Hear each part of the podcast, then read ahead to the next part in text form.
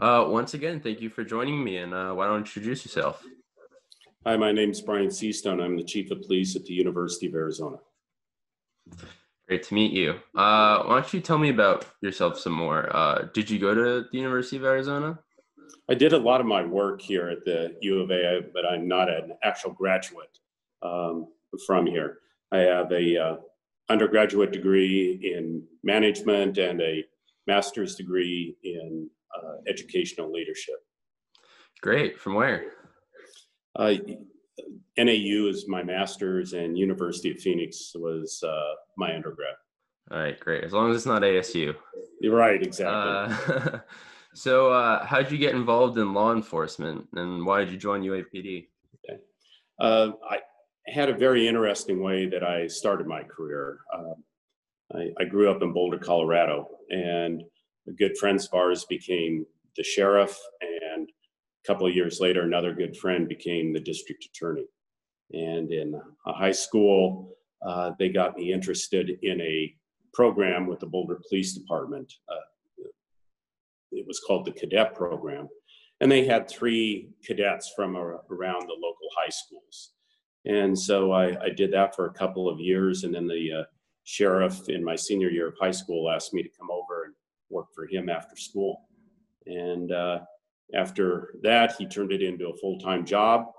And uh, I became their major crime scene processor and um, did that for three or four years.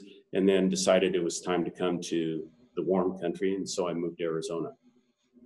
Um, yeah. I chose I chose the university for a particular reason. Uh, universities have the opportunity to really be the true community-oriented policing. Uh, a lot of police departments don't have that opportunity, and uh, especially in a big city like Tucson, counties it's difficult to do.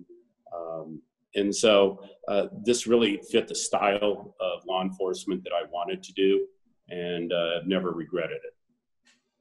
That's great. Uh, so what's like the typical day like for a UAPD officer?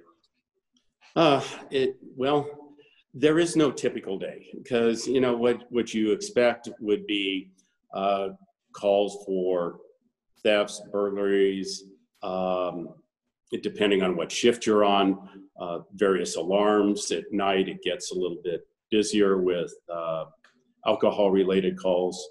Uh, we're seeing an increase over the last couple of years of mental health issues on our campus. Um, we can go from everything from a, uh, a, very quiet day to all of a sudden we have an active shooter, which we've had on this campus. We've had international um, uh, terrorist attack by the Animal Liberation Front. Um, we've had uh, rallies of seven, 8,000 people that sometimes just pop up. So when I say there's no real trend to a day, I guess the traditional would be um, the normal calls for service and then whatever else pops up. Uh huh. I know this is going a little bit off topic, but could you just in general explain to me what happened with the Animal Liberation Front? Because I never heard of that. Sure back in uh, 1989, um, uh, the Animal Liberation Front came to the U of A and um, on the evening broke into several labs, liberated over a thousand animals, uh, set two buildings on fire. Oh, wow. And uh, over the period of time, caused about $3 million damage some uh, research that had been going on for 30 years was destroyed because of, of uh, the actions that day. That's crazy. Were they like animal rights activists? Yes. Yes. Okay. Oh, that's interesting. Um, all right. So what's like the most common call you get, I guess, or the most common offense on the University of Arizona campus? Um, like I said, we're, we're seeing a lot more mental health calls, mm-hmm. um, thefts. Um, we're a, a, huge institution and people sometimes uh, forget to watch their things and they kind of walk away. Mm-hmm. Um, alcohol. Definitely, definitely like bike thefts, right? Bike thefts, yes. Uh, although the numbers have gone down over the last couple of years, it varies. Uh, and you can kind of tell how things go by the economy as well. hmm Um, alcohol, drugs, obviously, are in there. We get a lot of alarms, burglar alarms, forced closure alarms, fire alarms that we respond to, uh, medical assists throughout the day. So those are our, our typical type of calls. But like I said, we could have anything. hmm And so when you respond to uh, the mental health calls or even like the uh, uh, like drug related offenses, is there like a different way you approach them uh, compared to other types of calls, or is it more or less uh, the same kind of approach? Well, the the approach is always what is the the best way to handle it. Mhm. And so, um, d- depending on the type of call, if it's a mental health call, you know, we're always going to respond in the same manner of, of professionalism, et cetera. You know, um, we'll take more time. I'm very proud of our officers. We we have folks that'll take three or four hours just talking to somebody Mhm. and and gaining that confidence and, and stuff. So yes, there are different ways that you deal with things. You're always looking for uh, the individual safety, the officer safety, etc. We're uh, uh, I really proud I'm proud of the way that we respond in that it's uh, very low key. We we want to put people at ease because we know that the uniform uh, especially with people in distress, uh, can, can make them more tense. But just taking that slow, deliberate approach uh, really seems to work. hmm Yeah, it sounds like it's kind of important to like connect to people on an individual Absolutely. level. Um, would you ever like uh, consider like, uh, or maybe you guys already have it? Do you guys have like special, I guess, psychology training or mental health training, uh, and how to deal with people who are struggling with these issues? Every year, we, we do a, a lot of different training, but every year we go through um some type of mental health uh, awareness training, etc. All of my officers have been put through what's called mental health first aid. Uh, we have people come in annually or do different types of trainings annually to keep us updated. We have people that are uh, trained in critical incident management, uh, response, et cetera. Uh, so yes, and we also have a lot of resources available here at the U of A. hmm You know, uh, we've got our campus health um, counseling and psychological services that's Right. available to us. We also have community resources, the CRC, that are very helpful. They'll come out and assist us, especially late at night, uh, to help us um, work with people that are in distress, need some help, etc. So um, we, we've got a lot of resources. Uh, we've got a lot of people that care, and um, uh, we take our time on those types of calls. That's great. That's great. Um, so in regards to training, like what type of training do does an officer typically go through? I guess um, in a year or maybe when they're starting out. Well, all police officers must go through a state of training academy. And currently, the academy is 22 weeks. Um, and then uh, for our officers, after they uh, complete the basic training academy, they'll come back here for two weeks of an in service, uh, what we call post basic academy, where we get them up to speed on, on um specific U of A things like the um, uh, uh, the uh, things from risk management, uh, dean of students, etc. We also have um, a, a 16-week field training program, which each officer will will go through. So before they're ever out on the street on their own, uh, they've gone through almost 10 months of training. Uh, and then annually, we go through, um, uh, uh, there are requirements by the state. And each year, an officer has to do a, eight hours of continuing officer training every three years, uh, eight hours of proficiency training. But at the U of A, uh, we take training is is um, very critical to our job, and so we do almost between 60 and 80 hours a year per officer, and it's broken down everything from um, annually we have legal legal updates. We have mental health training every year. Um, we have bias-based training every year uh, of some type. Uh, first aid is, is in there.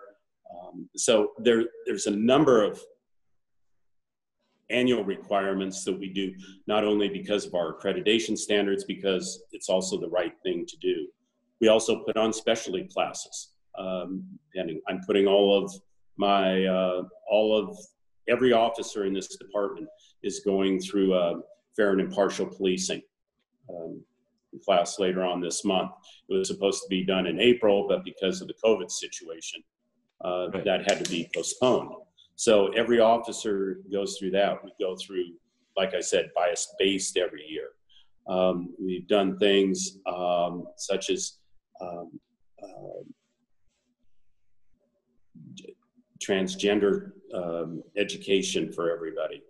Um, we've got unique things here on our campus that we need to know about, uh, different facilities and things. So all of that is included in this type of training uh, every year. So like I said, we go well above any type of state requirement. So it, it equals out to about 60 to 80 hours depending on the officer. And also on the assignment.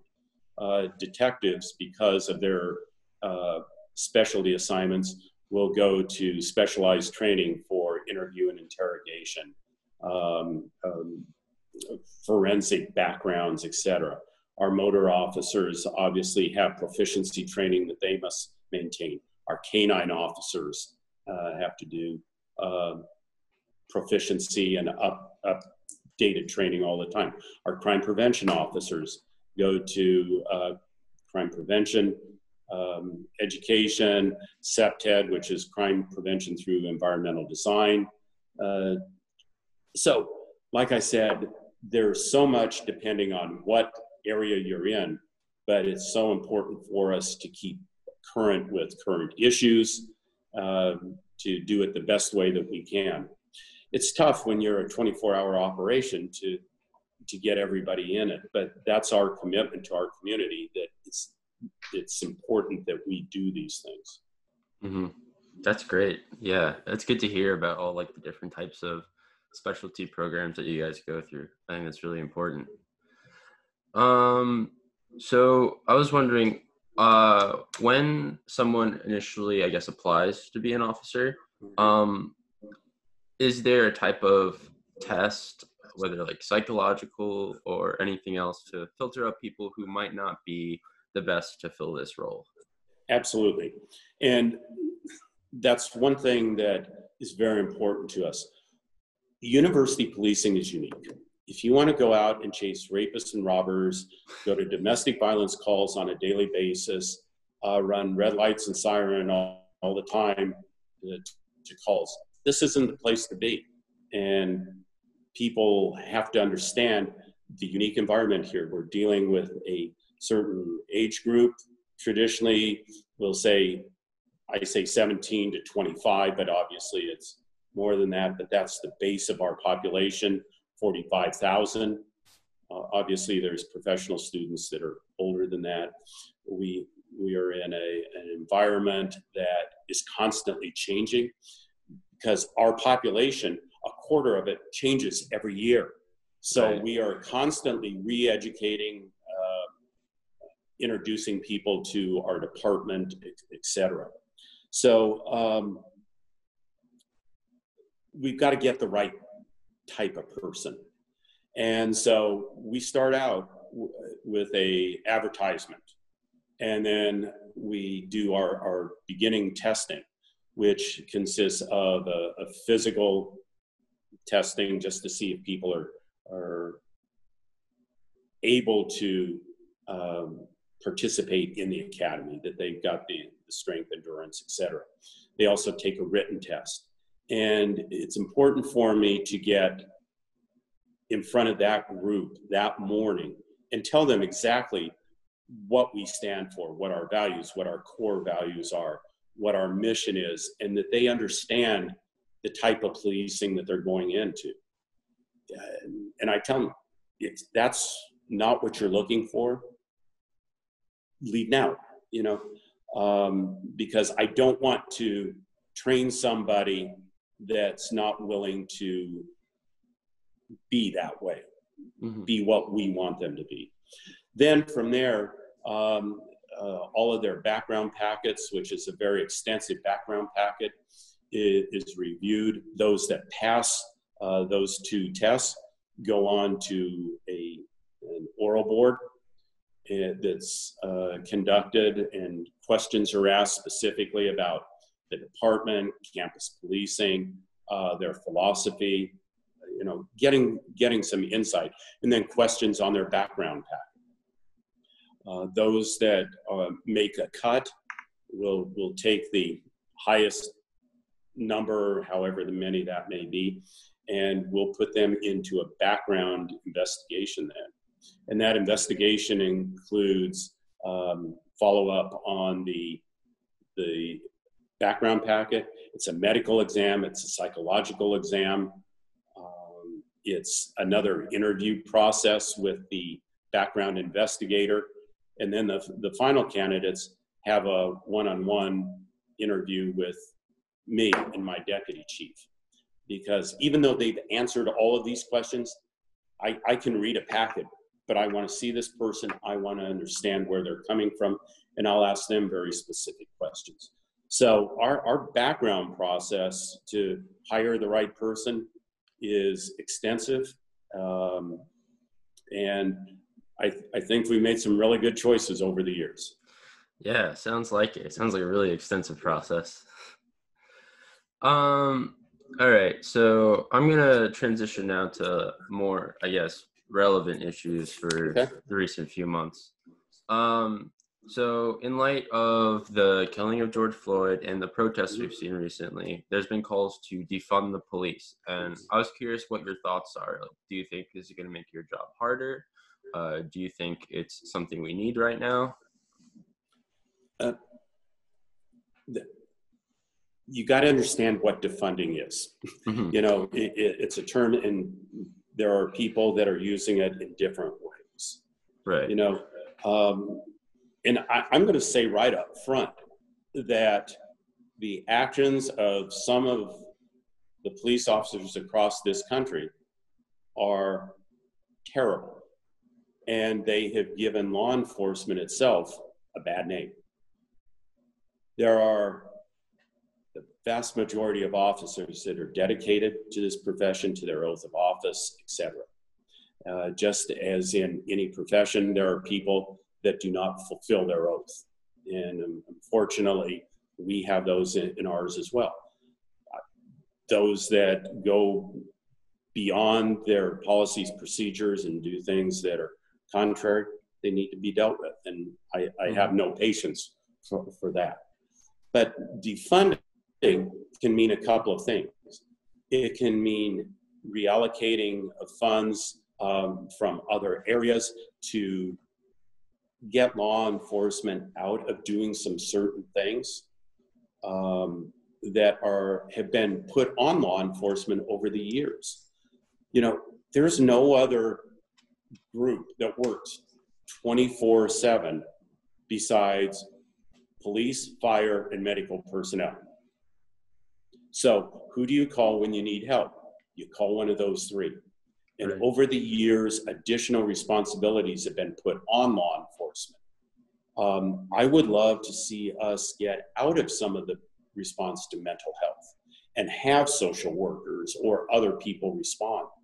But we just can't do that because some of those situations are dangerous situations. Mm. And we can't put people in those positions as well. So when we talk about defunding, it, we've got to understand what do people mean? if you defund a police department, who is going to be there to respond to the crime in progress, who's going to be there to respond to the active shooter, etc. If it means um, reallocation of some funding to do other things, absolutely. Mm-hmm. But to completely uh, get rid of a police department, etc., um, that's not going to work. Right. So you know, like I said, I, police reform is great. I I have no problems with with some of the the ways that people are talking. I think there need to be standards. Uh, that's why we are accredited by three different law enforcement uh, accreditation agencies. We're the only one in the state uh, to do that. Uh, that's one of the calls nationally to have um, uh, comply with national standards. We've already done that, and we've done it for the last 30 years. So, uh, again, long story short, it depends on what you're talking about defunding right. and how it's done. But I think there's ways that things could be done better. Definitely, yeah. Um, so like one example is like I already know you have a a meeting I think scheduled sometimes soon uh, with President Robbins and the coalition of Black mm-hmm. students and allies. Um, mm-hmm. and I know you're gonna have that like public conversation, but um, one of the demands was like uh, a divestment of 30% of the UAPD budget to uh, I think it was cultural resources and or like psychological um or yeah. like caps um so i was wondering uh what your thought on this specific demand was or if you'd like to save it for the the uh, public conversation I, I, I would really like to save it for that conversation okay. in, in particular um you know i i've already said some of that right. you know that i'd be more than happy if we we can figure out a way um, I will tell you that about 87% of our budget is just salary. You know, so our operating costs, et cetera, is not all that great. But yeah, I, I'd like to refer that to a later time. Okay, that's totally fine. Um, all right. So I was curious if there's anything else that you would change uh, within UAPD or just within uh, other types of responses uh, to incidents on campus that you think uh, need more attention, uh, if any? Sure. Um, I would love for us to be able to um, be able to engage with uh, a lot more groups on, on campus. And one of the things that I've been trying to do for six years now is uh, do a liaison with various groups besides the uh, residence halls and, Greek life. Mm-hmm. So that people can understand us, we can understand the issues a little bit more. The more we talk, the more we're able to sit down and just visit, uh, will help us as a community do a better job because it's just not law enforcement, it's a community that has to work together. So um, more community outreach, but we got to have groups that are willing to do that and and have open dialogue. We've started our campus advisory board uh, that was initiated last year, and we we've met several times. Uh, that board is is going to help us. Um, we hope bridge some of those gaps there and help us become a, a better department. I think it's a, a, good thing to have have that um, type of interaction. So I, am pleased that we're doing it. It's in its early stages right now, but we're already making some inroads. Uh, one of the trainings that we've already gone through for the command, staff, and community is part of the fair and implied bias policing. Uh, was having members of that group, our CAB, join them so that they could understand where we're coming from, how law enforcement responds, et cetera. And it, it was really helpful uh, to do that. I want to do more of that. I would love to do a citizens academy as well. So people can uh, come in and see what it is to be uh, a, a, police officer, some of the things that we, we do, and maybe dispel some of the myths of the things that uh, they think that we do. So um, other points of transparency. Uh, we're looking at how we can get more information on a web page so that people can click, you know, and, and find out more about the department. Uh, we're getting ready to put uh, some of our policies online, which we, we've never done, so that people can see those. Um, so there's a lot of things, you know, and in the world right now is just upside down. And so, what can we do together to help make people feel more at ease uh, so that we all can work together is one of our, our top goals. Yeah, definitely. I really like that idea of like, I guess, demystifying the police because, like, I just personally like I only see like the cars driving around, and I'd love to get to know like the people involved with uh, UAPD. So I think that community outreach is definitely definitely important. It, and that's one of the things that I, I really have emphasized over the years. I wanted the cops and the police aides to get out from behind the glass and steel of the car. That's why we've got more people on bikes. I love the motorcycle program, the bicycle program, because they're out and engaged. They'll see me walking around campus all the time. It's very rare that I drive. Um, it, it, that way we can interact, and people are um, maybe a little less hesitant. You know, try and eat at the student union every a couple of times a week. And it's, it's just amazing. People will come up to you and, and just visit and ask questions. That's the environment that we want and we've always tried to uh, have on our campus.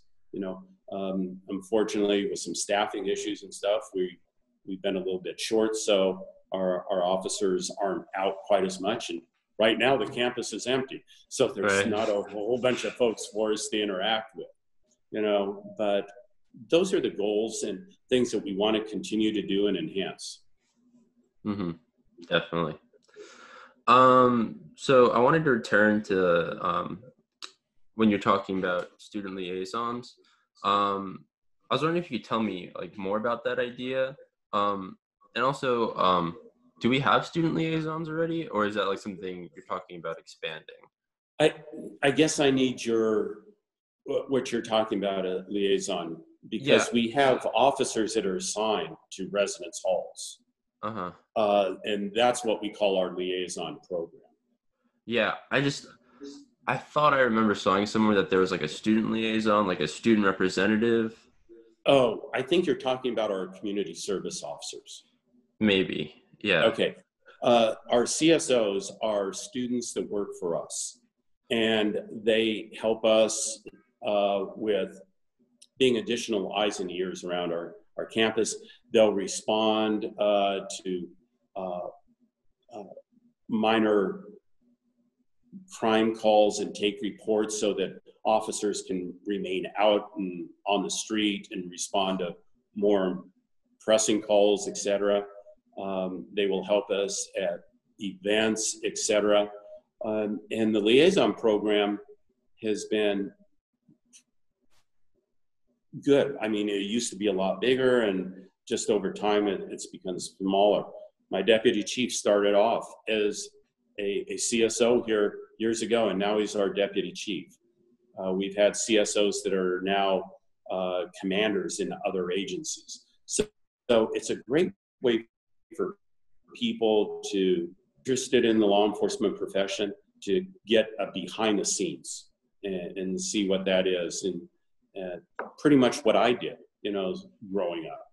Um, I never wanted to be a cop, but after doing this, it was like, hmm, this, hmm. this is something I, I want to do. And so that program, plus the liaisons can also go back to their classes and, um, you know, talk about the department. You know, some are criminal justice majors, others are engineers and things, you know, but people still have questions. And so they, from a student perspective, can give us inform- insight. I don't want to say information, but insight into what some students are thinking about, et cetera, uh, concerns, et cetera. So it's a great program. Mm-hmm. And so, if someone is like a criminal justice major and they're interested in this, um, how did they go about like doing this? And also, is it like a, a paid thing? Is it a volunteer position? Can they get credit It is- for it? It is a paid position. Um, and again, it's an application process and we go through. Unfortunately, we only have uh, spaces right now for, for six CSOs uh, due to, to the budget. However, we also instituted three years ago uh, the, a um, intern program. And so we have put through really for the past three years three people each semester so that they can get their their internship program uh, fulfilled by going coming to the department. And we tailor the program uh, to meet what they're what they're looking for. Like we have some that are, are interested in the crime scene investigation et cetera so we'll still put them out on patrol so that they can see patrol, but then we'll put them with the detectives uh, for a period of time so that they can see how a detective works a case from the day that they get it till the the closing of that case. The program has been very effective, and actually we've uh, recently hired three three of our interns uh, that have expressed interest. They wanted to go to a municipality. Uh, some wanted to go to a federal agency, and after working with us, they go, "No, we want to stay here because of the type of work that you do."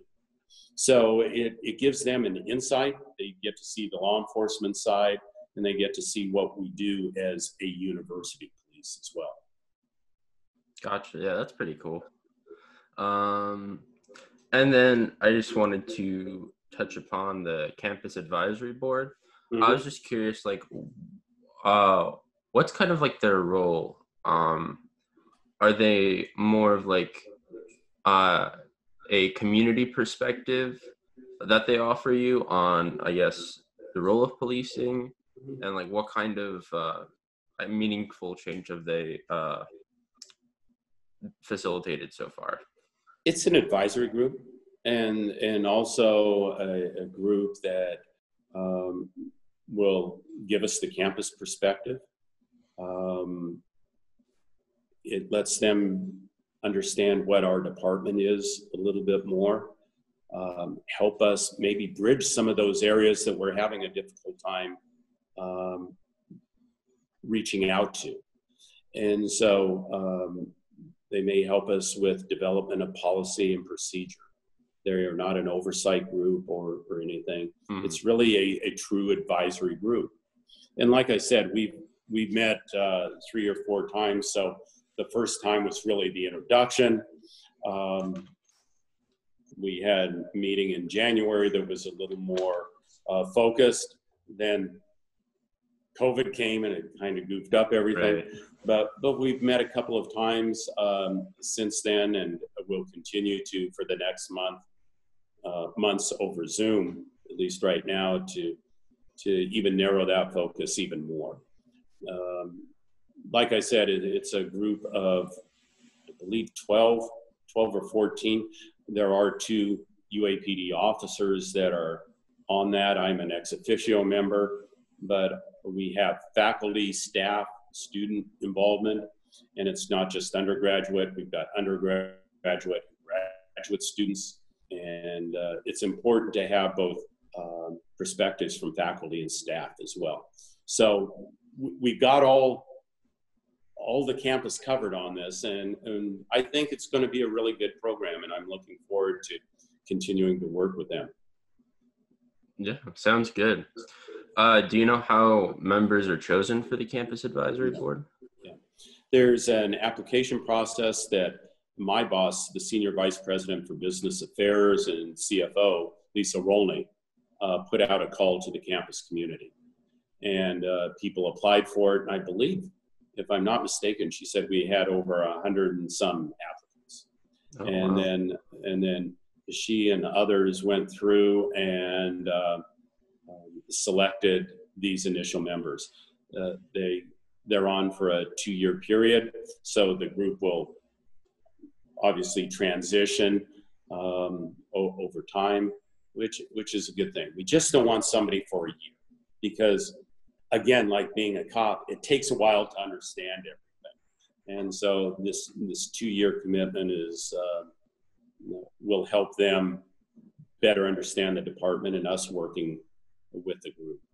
Mm-hmm. Um. So those are pretty much all the specific questions I have for you. Um, is there anything you'd like people to know? Yeah, uh, and thank you for this opportunity. We've already touched on just a little bit. We've talked about the community-oriented policing. Um, and that's what campus law enforcement has always been.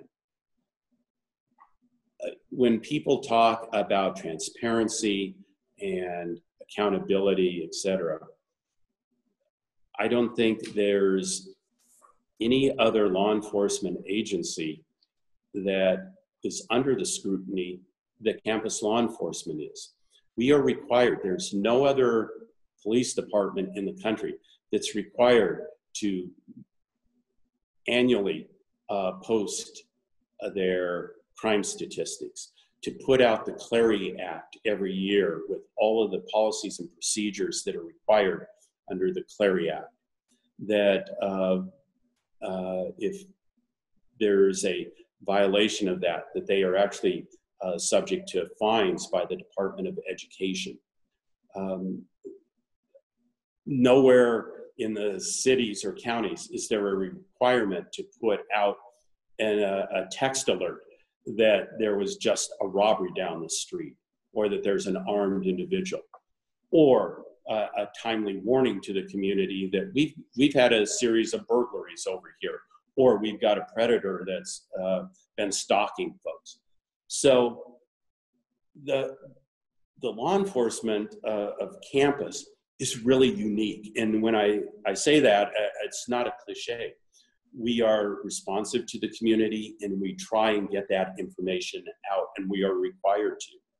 The other thing that I want folks to know is that um, we are accredited, as I mentioned, by three different agencies.